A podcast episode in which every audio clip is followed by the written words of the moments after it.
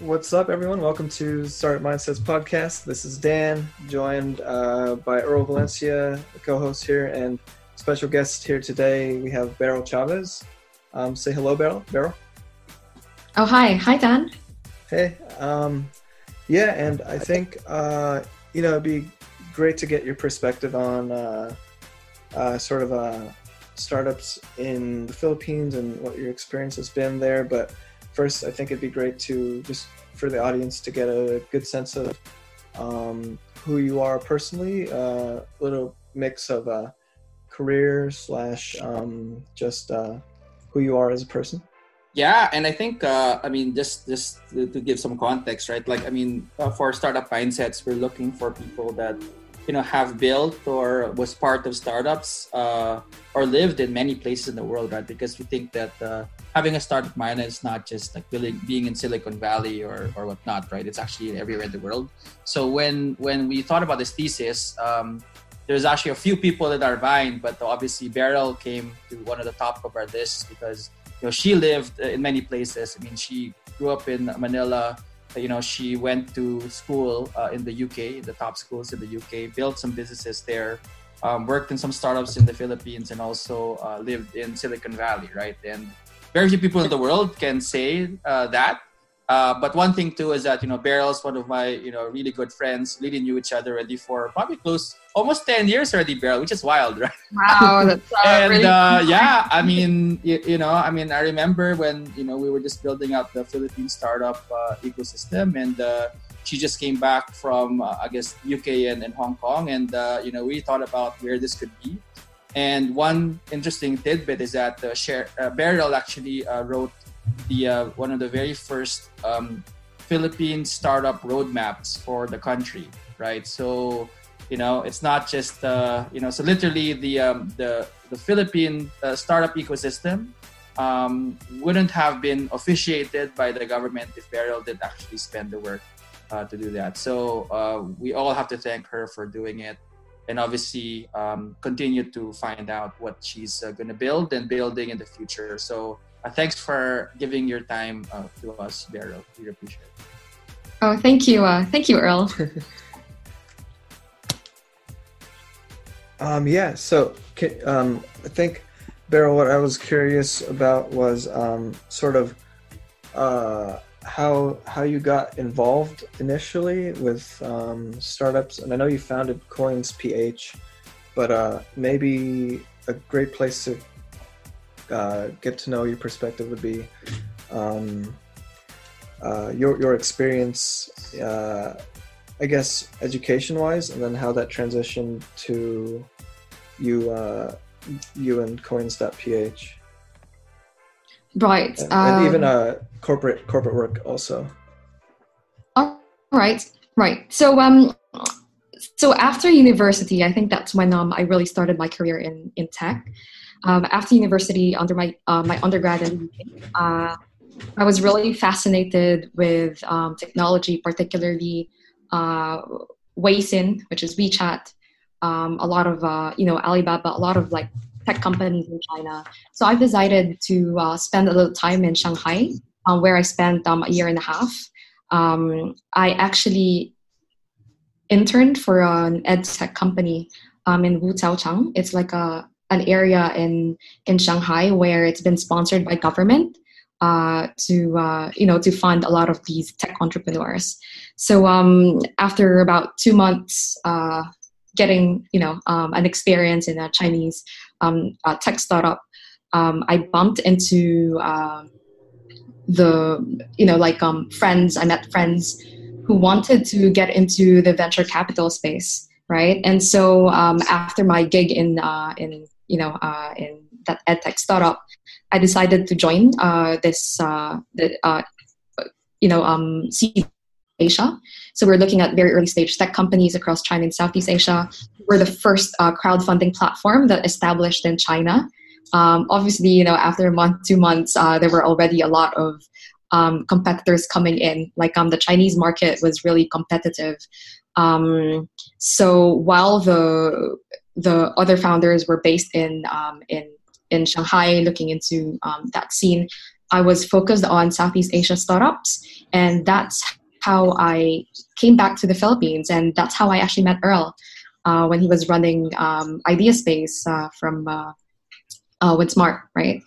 Um, so while I was actually looking and trying to understand the startup ecosystem um, in the Philippines, um, I've decided to write reports uh, with the World Startup Report, you know, uh, detailing oh, cool. the startup, you know, startup reports in various countries. So we've done Brazil, China, the Philippines, Malaysia, um, you know, uh, where else? Uh, Portugal, you know, um, where uh, the founder Boe has been traveling all over the world, right, trying to understand different um, startup communities from around the world. So I was really fascinated. Um, so I was in Cebu uh, writing up, you know, a lot of these reports. It was You're mostly in Cebu, you said. Sorry. Where were you writing in? Um, you were writing reports. Oh, I was in Cebu. That's yeah. that's where my family's from. So that's that's that's great. Oh, great! Yeah, yeah. Um, uh, amazing beaches, right? yeah, I could use a beach now. yeah. So while we were, you know, doing a lot of like research, um, a lot of our work was also remote. Uh-huh. Um, we're, you know, uh, talking to a lot of these uh, uh, startup founders from our, you know, from around the world. Uh, we were based in Cebu. Oh. Um, I was there for about five months, and then um, I've decided um, I want to take this uh, this program. Uh, so it was a, so I spent a quarter in Stanford, um, and that's how I uh, that's how I got to meet a lot of uh, really interesting uh, founders and entrepreneurs um, in the Bay Area. Um, yeah, coming out from like incubators. Um, so one of our advisors from uh, from you know from Seed Asia, uh, he used to be a partner at um, Andreessen Horowitz. Uh-huh. So uh, gave me a lot of insight on um, you know on on like operations in the Bay Area. Um, so that's when I became really interested in cryptocurrency, mm-hmm. uh, Bitcoin particularly. And it just so happened that it just so happened that um, uh, friends of ours, whom Earl also knows, uh, yeah. Ron Hose, uh, was actually looking into uh, Bitcoin as an infrastructure to move funds, right? And so he asked me, "Oh, why don't I actually go back and help out?" Um, it was a difficult decision because um, I really wanted to stay in the Bay Area, but at the same time, you know, um, I had to sort out the, you know, the my work visa, which was right, not sure. the right time of the year. So I really had to go back to, you know, the Bay Area uh, just for that. So I decided, okay, I'll just spend time in the Philippines. Uh-huh. Um, but as soon as I started uh, helping out at Coins.ph, um, I was entrepreneur in residence. Um, I was looking into, I, I, built like the marketing team, operations teams. Um, I was looking at uh, partnerships as well, uh, looking at uh, the remittance corridors, you know, Bitcoin as an infrastructure to really move remittances. so I was spending a lot of time in Hong Kong, Taiwan, um, looking at effective exchange rates.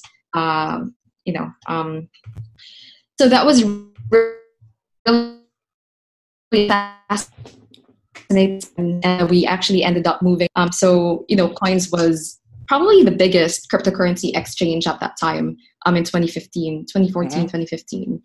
And then now we looked into uh, building uh, consumer wallets, and then that's how we actually ended up in payments, right? Um, after that, I've decided to uh, go to the UK um, for my master's. Right. I so I did my master's in Cambridge. finance. At, that's right. Yes. Uh, so I was writing my thesis uh, towards the end. I'm pretty lucky because um, I had really great, a, a really good supervisor, uh, Jack Lang. So he was the he's the he's co-founder of Raspberry Pi. Right? Oh, um, bought by Google. I believe yeah. right? That one. Uh, so there are a number of fascinating companies um, within like the Cambridge cluster, the science cluster. So you have ARM, right, which was actually acquired by SoftBank by about thirty-two billion dollars in in 2016, right? Um, and then I think last year um, a year and a half ago, they've announced um, an IPO. So after two years, they're kind of like valued at $90 billion. Wow. So times two years. Um, so you have like a number of really fascinating technologies, um, especially in the life sciences uh, within Cambridge. Um, that's when I, uh, that's when I've decided to uh, launch um, a new startup uh, that I was uh, thinking about uh, which is also based on the thesis that I've written uh, back in Cambridge. Mm-hmm. So it's mostly like secondary markets on the blockchain. So that's when I founded uh, CapChainX, right, with two of my co-founders um, who were actually based in the Bay Area. Um, they were, uh, yeah, they were based in the Bay Area. So I was uh, traveling between uh, London and and um, and San Francisco. Um, really interesting because in 2017, um, a number of companies started doing their ICOs, and um, the nature of our business is really tokenizing um, assets. Uh, we focused on equity, and then eventually uh, we started looking at tokenizing other assets such as, you know, debt, debenture, um, real estate, and uh, so towards the end, uh, we've had about 15 clients. Um, so we've been doing their white papers, uh, helping them structure their token economics, um, and then uh, we also we've been building um, their smart contracts as well. Um, and then while we were doing that, we also had the self-service tokenization platform. Um, towards the end, um, you know, in 2018, we've decided to uh, to sort of um, step down, and um, a new company sort of like took over building uh, CapChain and rebranding it to um, Originator X, right? So they're based out of uh, Canada. They do cross-border RMB payments. Um, they do. Uh, uh, it's a joint venture between uh, SmartCard and Axpay. So SmartCard um, is publicly traded in the OTC market in New York. Um, they've been building a lot of banking technologies. So um, we thought that it was just uh, it was it was just like a perfect situation where um, mm. we believe that they could actually grow um, CapChain uh, further, Originator X uh, further. So shortly after that, I've decided to, uh, you know, uh, move back to Manila, and then I started consulting for uh, Union Bank's um, innovation arm, UBX. So I started building their uh, investment platform which is comprised of two parts. The first part is a bidding platform, like an auction uh, for foreclosed assets. Uh, that's because uh, Union Bank is, has a has an I2I platform which partners with a lot of rural banks across the Philippines, um, and then they start targeting. Uh, so they've actually tested out um, the blockchain in remit, uh, remitting international funds to these rural banks.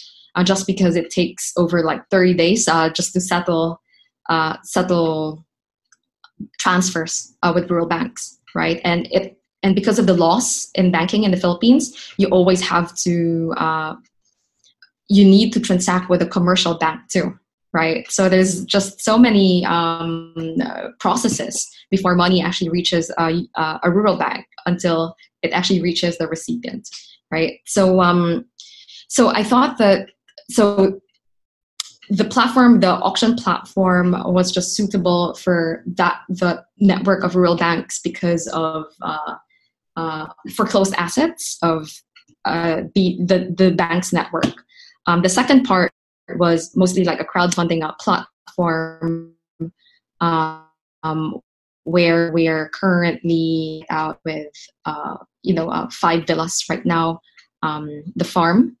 it's a you know 300 million peso uh, project right now, which we're currently tokenizing.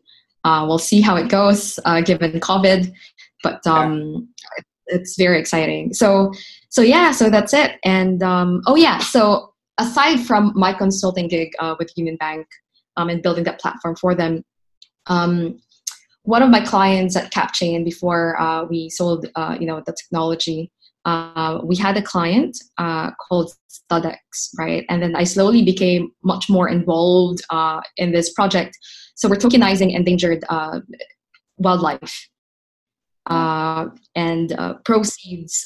so it's still a crowdfunding platform, but then um, the assets are actually highly valued endangered wildlife and a lot of the, a portion of the funds actually go back to the farmer uh, it also goes into uh, cloning uh, Sudan. So Sudan is actually the last male white rhino. Uh, so there are two females existing, but then the male is already uh, the last male has uh, has passed away last wow. year. I didn't know that. So this yeah. is actually extinct. Yeah. So um, we plan to actually bring back Sudan uh, through a cloning process, um, which I think is really exciting.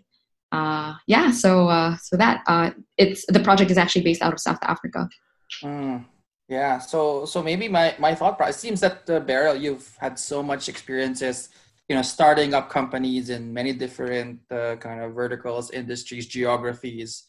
Um, and again, this the, the the theme of this this podcast is startup mindset. Like like I mean, what really, in your opinion, is the mindset uh, in order for somebody to start a company or a business? Because a lot of people uh, seems there's a bar- barrier, but for you, you're super comfortable doing it. Oh, um, I would say you need to have a growth mindset, right? Um, I think throughout being an entrepreneur, um, throughout that entire journey, there will be a number of mini failures along the way, right? So you need to be forgiving uh, and forgiving of yourself. And, um, you know, you need to be determined to really learn. Um, I would say that um, as an entrepreneur, you probably need to have grit. Uh, you need to be passionate as well with what you're doing uh, because through passion, um, that's how you seek knowledge, right? And um, the third kind of like trait that I think is really important among entrepreneurs is really humility. That's because um, you need to know what you're really capable of um, when you actually need help. Uh, when you should be able to tell a client, for example, this is something that I would not be able to do, mm. but I could try you know, I think um, some sort of humility, to be honest, uh, I think is uh, really important. Great, and I guess um, you know, uh, before I turn it over to Dan, I'm curious, like, where did this come from? Right, like, was this something from an experience during childhood, in school, um, in your first job? Right, like, where did you learn that you know you are an entrepreneur and you know you have these types of mindsets? Right. So I came from an entrepreneurial home. Uh, my dad is an entrepreneur. I've seen him uh, through ups and downs throughout his business. Uh, so while I was a student uh, studying, I've always seen him. Um, he would always take me around with him in meetings. You know, so I already had that exposure um, at a young age. Um, at the age of seven, for example, uh, my dad would actually ask me to go to um, his hardware store. So I was a telephone operator with probably 20 uh, phones. there were like 20 phones. I was, you know, like answering every call uh, in that hardware. So we do a lot of like retail and um, wholesale. So these are like generator sets. Um, so that was my training when I was seven years old. And then when I was growing up, uh, my father uh, always uh, took me to his uh, to his his meetings, conferences. So I think that's where the the the exposure came from. And so when I was, uh, you know, uh, grade school in grade school or in high school, I started becoming a little bit more entrepreneurial. I started like selling, for example, cupcakes here there. Uh, I know that it's probably just like 20 pesos or 30 pesos, right? But then, you know, um, I think I was really fascinated just because um, I felt that you know, it was closer to what my dad was doing. So I was just like copying him. Um, so there, and then I don't know, like um, when I was in college as well, um, I, I would think that majority of my classmates wanted to actually go into consulting and investment banking. Um, I thought that banking was uh, really, really interesting um, because of uh, you know um, the deals that you could actually like bring onto the table and close. Yeah. I thought that it was uh, fascinating, but at the same time, you know, when I had to choose uh, between um, you know a stable job, for example, in London, um, I actually chose to go to uh, China um, just because I felt that that's where the growth is. Um, this was post financial crisis, right? Uh, so the West was not really doing very well, and then um, so I'm partly Chinese, right? And um, I felt I'd like to go back and you know, uh, like with get get, get involved with uh, your home your home your home country and yeah, all that? Yeah, I felt sure. like um, there's probably a connection, you know, somewhere in China. I really wanted to learn more about, yeah. you know, the language, the culture, right? And um, so my dad is, you know, um, is Chinese, right? So I'm third generation uh, from the Philippines. Um, so they've been really entrepreneurial, right? And um, you know, um, I've met a number of um, immigrants as well, uh, and they own massive businesses, for example. For, for sure. So I felt that maybe this is where I'm really going to learn uh, real entrepreneurship. Gotcha. so and at the same time right instead of getting into the traditional side of business i already knew that i was really interested in um, next generation technologies but then my background was not really in technology so i did economics and finance so i just felt that it was and um and trace back my roots back in china so that's that's how i spent like a venture capital like um early Wow. stage investing Yeah, that's, Uh, such an interesting story, Beryl. I have a question on that. So, did you learn anything uh, being in the UK that you were able to, I guess, apply into the startups that you were in in Southeast Asia or China or even uh, your day to day life that um, added a lot of value? Because I know there's a big culture shift, right, from like Europe, That's true. Yeah. to the So US would- to there. to be honest, uh, when I first uh, came to uh, England, that was in 2008 when I was a student. Okay. And um, that's true. There's a culture gap. Um, everyone in the UK is just really straightforward. Sure. Yeah. it's opposite here. Black and white. you know what you actually need, what you want, you know, Okay. and if you actually want something, you know, you can't. You know, in Asia, it's very different, right? Like, um, you're really polite, you're really a nice. more just- conservative, I would think. Yeah. Uh, uh, especially for people who are much older than you. Um, in the UK, it's very different. Uh, they have like um, they value meritocracy, and I think it's also the same for the US, right? Mm. Um, it doesn't matter what your gender is. It doesn't matter if you're uh, you're younger, you're older, you're female, or you're male, right? So um, for me, I became uh, more comfortable, more confident um, in that sort of setup because I feel that I felt that my voice is always heard, right? Um, and then every time that I return back to Asia, oh, I need to be polite again. I need to say Sure, yes to sure. everything. yeah. So uh, yeah. So there's definitely um, you know a gap in uh, in culture, right? do, do you feel like um, you know when you were doing entrepreneurship or working in the startups in uh, the philippines and singapore and china do you feel like um, the mentality was a little bit more conservative or is that a wrong impression that maybe i have from just living in silicon valley that uh, the uh, uh, technology perspectives here are much more aggressive versus Mm. uh, uh, where where um, you were living in at the time over in uh, Asia? So within um, the startup culture as well, or within uh, you know the corporate space, um, it's Uh-huh. very. So in the U.S., for example, uh, when I was living there, uh, people valued a flat organization. So again, meritocracy. Uh, when you go to the UK, uh, I would say they do have a very strong corporate um, Culture. mindset, Sure. but they're really, really professional, Okay. right? Um, and the way that they communicate, you know, um, they draw contracts, right? Um, but again, I would say that they also really respect um, those who are younger, you know. Um, So Mhm. there's, uh, so there, this is Silicon Valley, right? And then yeah. I think that when there's like gender and all, um, London is there too. When you go to China, for example, the boss is the boss. Right. It's very- right. It's really a Picture triangle.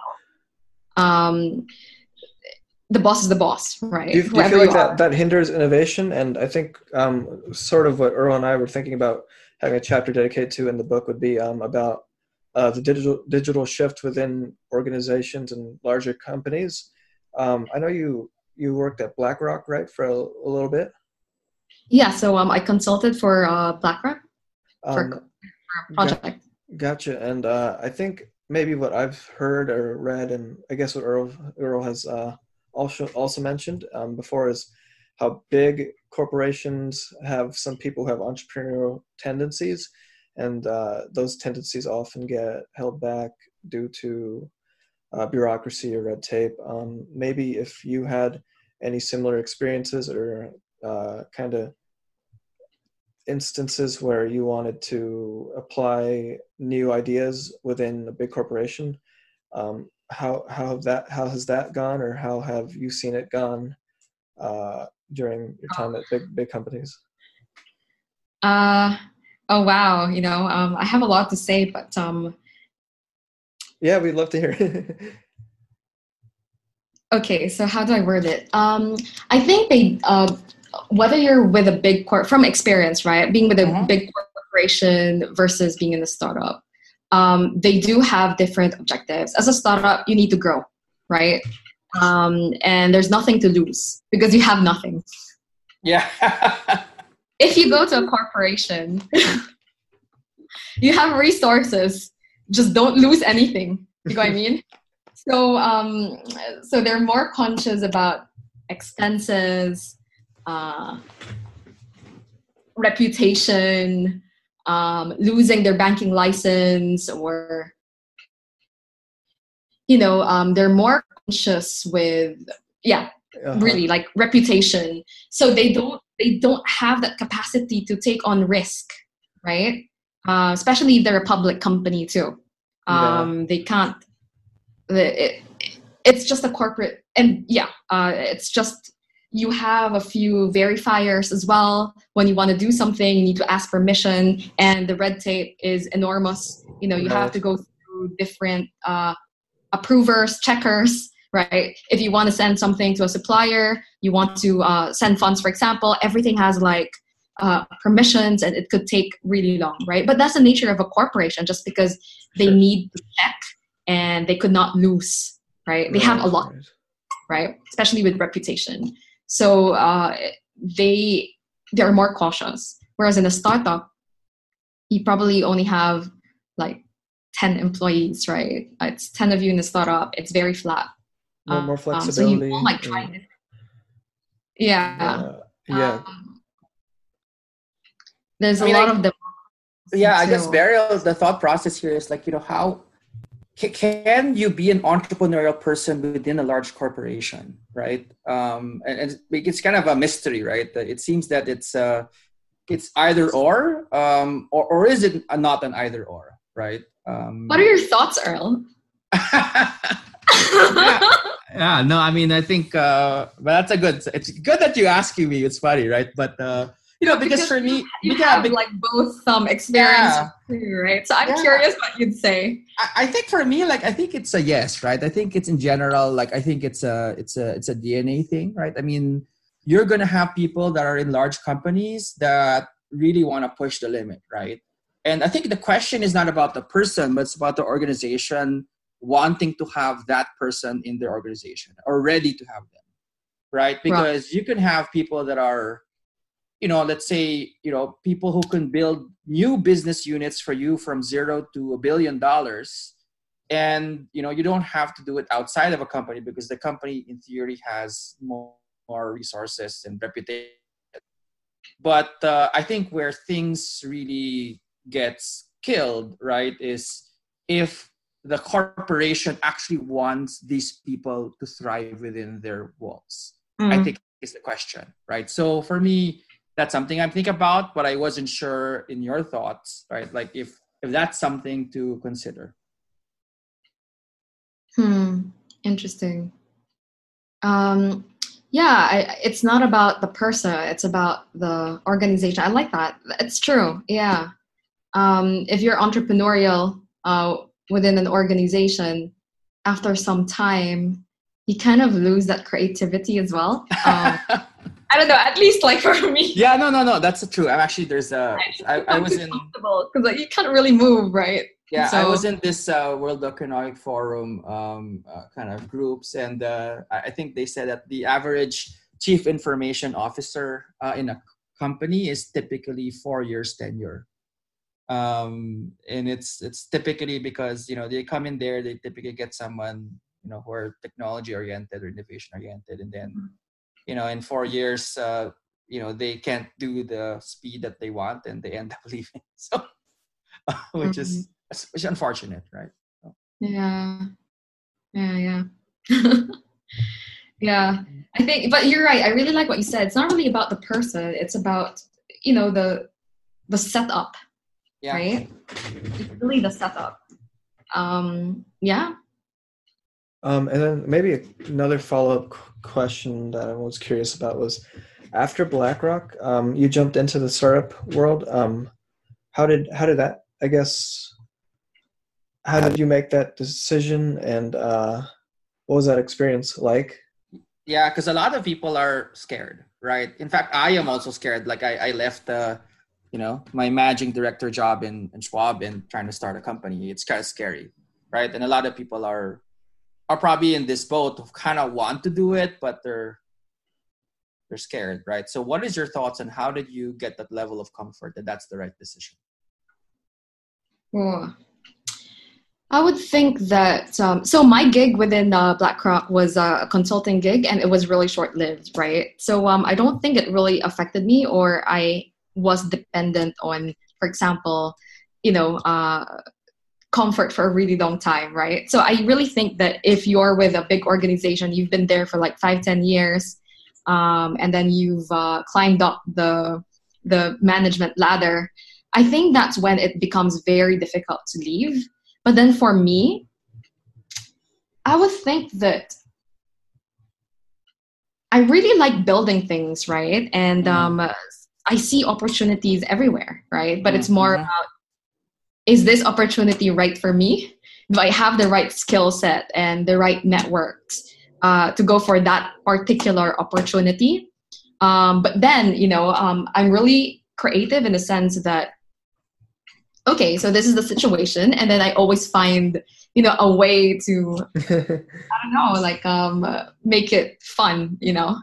Um, so I don't think it has been a problem, just because. Uh, so, for example, um, I was in the Bay Area. Jumping into coins was like, I really, really think um, this was in 2013, 2014.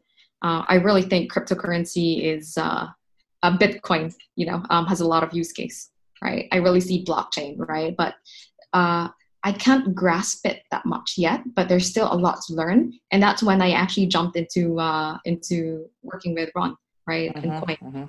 um, with CapChain as well. Um,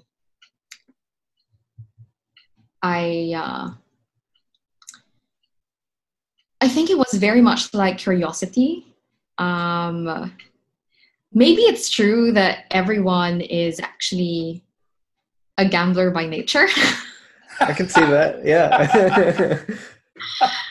and um, you know, I was really fascinated. I was curious, and at the same time, I was sort of like calculating the potential upside, but at the same time, if I lose out, what do I really lose? You know, I'm still young. You know, um, I don't have kids. You know, so I just thought that it is now or never. Maybe I should just like go and just do it, right? Um, if all else fails, I'll just move to my parents' home. yeah you know i think that's an interesting thing. I think most entrepreneurs you know most entrepreneurs have this i mean it's i I think in general i think there's this notion of like you know what's the worst that could happen i think my mindset versus versus the uh you know like you know you you know a mindset of just basically saying that you know what like there's too much risk here i don't want to do anything. I think an entrepreneur is like you know let's see where it goes if it doesn't happen then you know what did i lose right and i think it's an interesting you know um you know thought process right or philosophy yeah.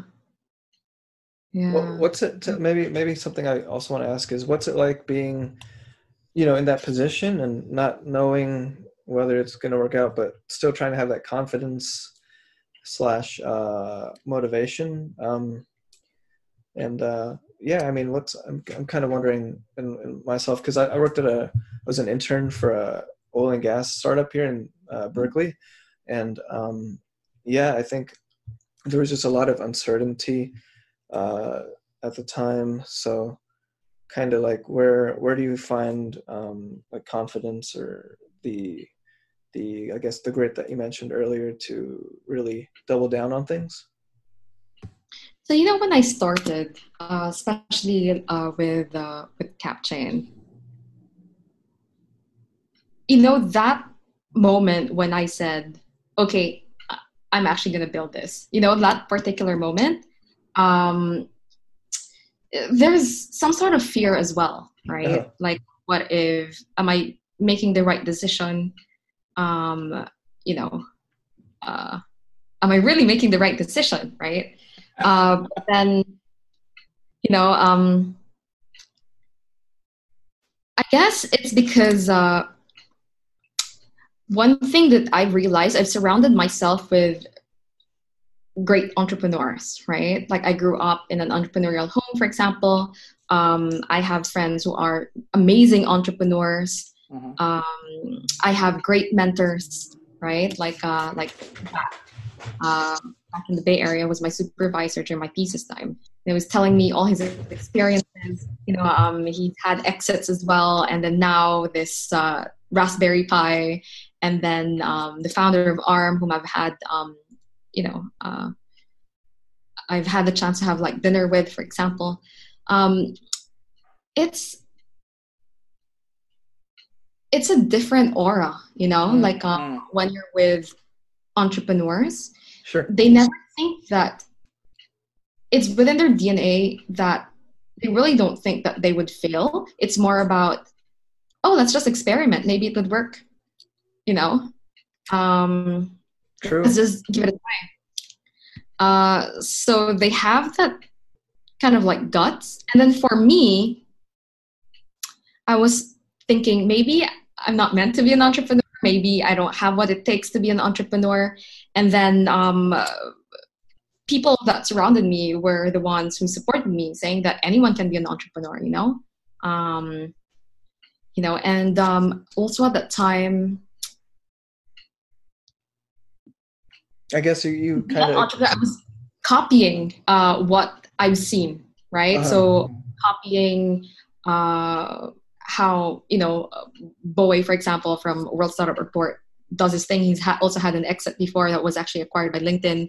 Um, Ron, for example, uh, you know, uh, when we were building Coins, I've seen how he operated. Um, you know, Coins was actually acquired by Gojek, right? Um, it's the largest um, exit to date in the Philippines.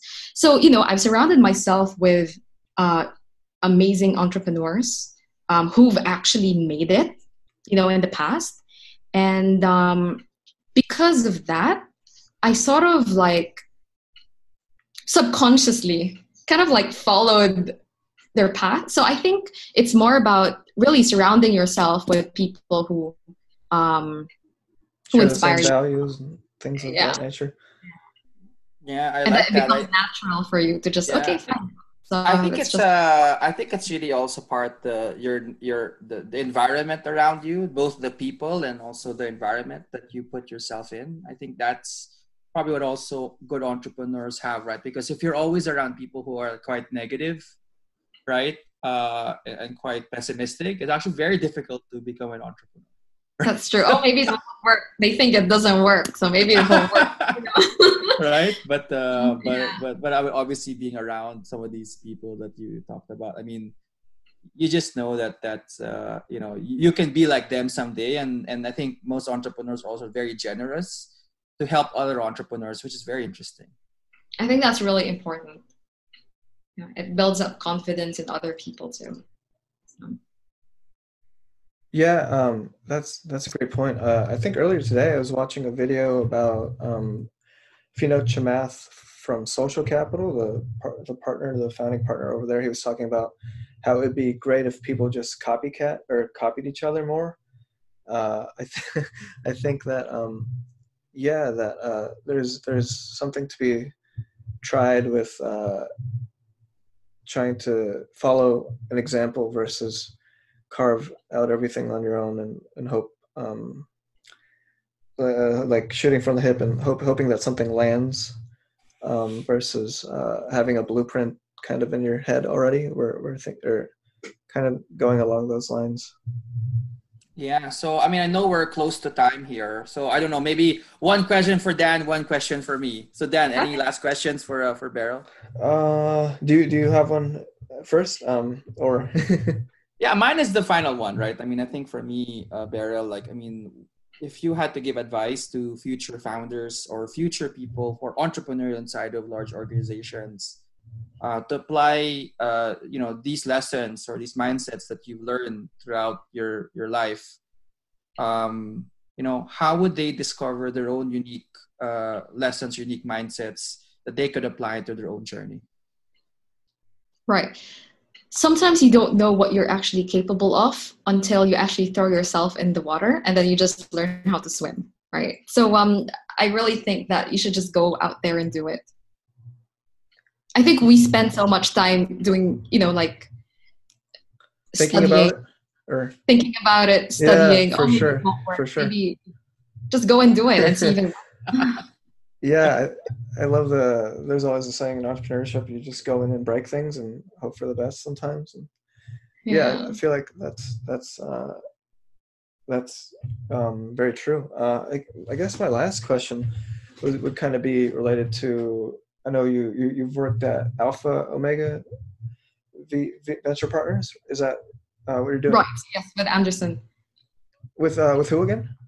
Oh, with Anderson Tan. Anderson Tan. Yeah. Oh, okay. Yeah. Um, is that uh, that's a firm in based in Singapore that invests in fintech?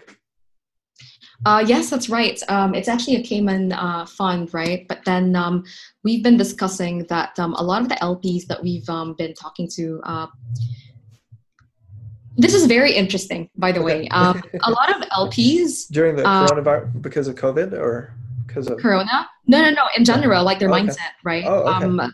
Especially here in Asia, uh, they prefer to be the ones picking the investment, right? Rather oh, than saying that this fund actually contains uh, these assets, and they would be like, I only prefer these assets versus all these assets, you know. Or some some LPs would have a different uh, risk profile and ask you, okay, so what does the fund, uh, what has the fund invested in already, right? So now we're seeing, um, it's very interesting because uh, we're seeing that investors want to have the upper hand of choosing the investment, hmm.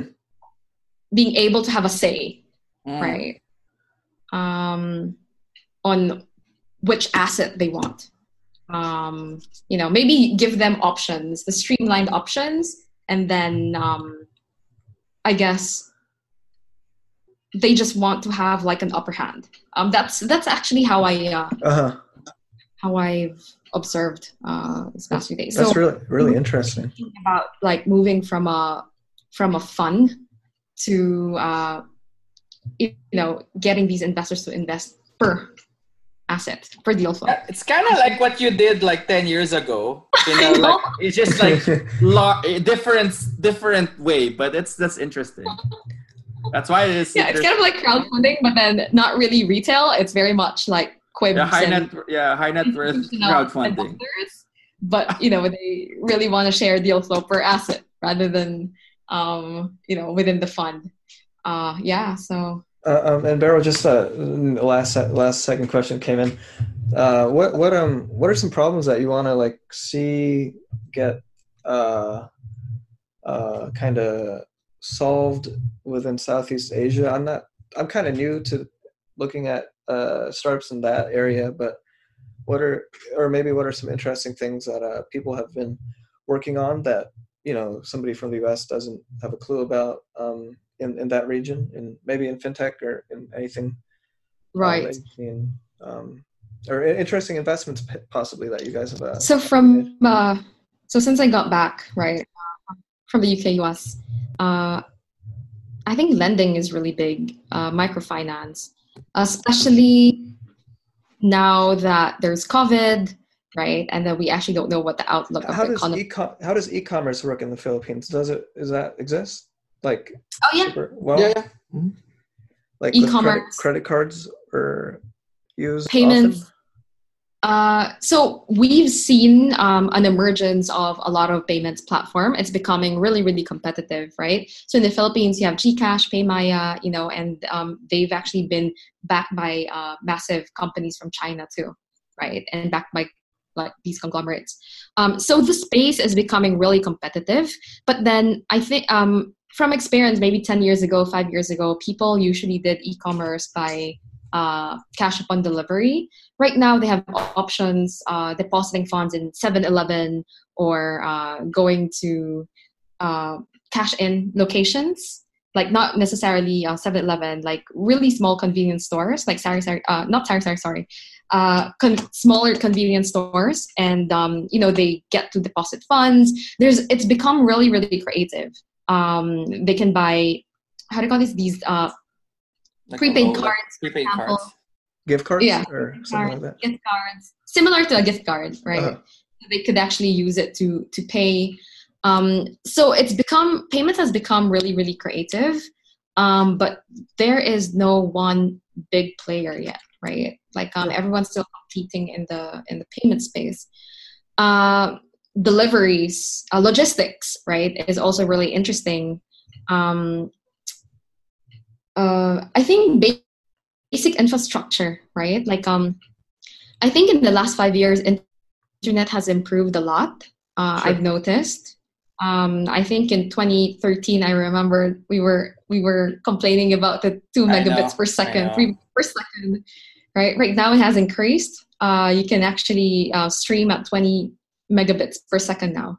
Um, so it has really improved drastically. But then, you know, I don't know, like um, now that I spend a lot of time at home, um, this COVID lockdown uh, uh-huh. period, uh-huh. my internet is starting to slow, or maybe I'm starting to notice. There's a lot more people in the network. Yeah, makes sense. Streaming, yeah, it's uh, it's really slowed um, in the past like few weeks. Um, logistics, I think there's still a lot to um, improve. Um, there are already companies are tackling it. Um, so I see logistics similar to uh, payments now that a lot of the big players are now into it. So payments, logistics. Uh, what else? Um, I really think like after COVID, more people will start looking into remote work. Uh, the traffic in Metro Manila is really horrid. Uh, you can be stuck on the road for like two two hours, three hours, right, to go from one end, like from Quezon City to Makati or to BGC. So um, I guess a number of people have been working remotely, um, and uh, this, you know, like I guess for those companies that got used to this kind of uh, this kind of situation, uh, they'll be more willing to to have their employees do remote work, right? And I really think that would improve traffic. Um, the the also uh, less exhausted. Yeah. Mm-hmm.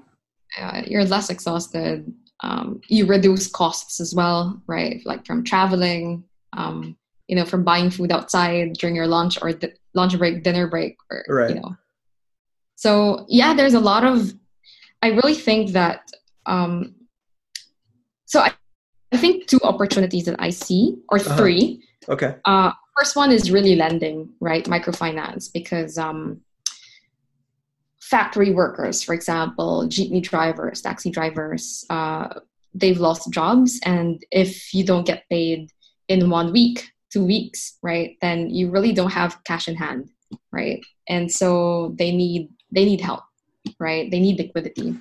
Number two, uh,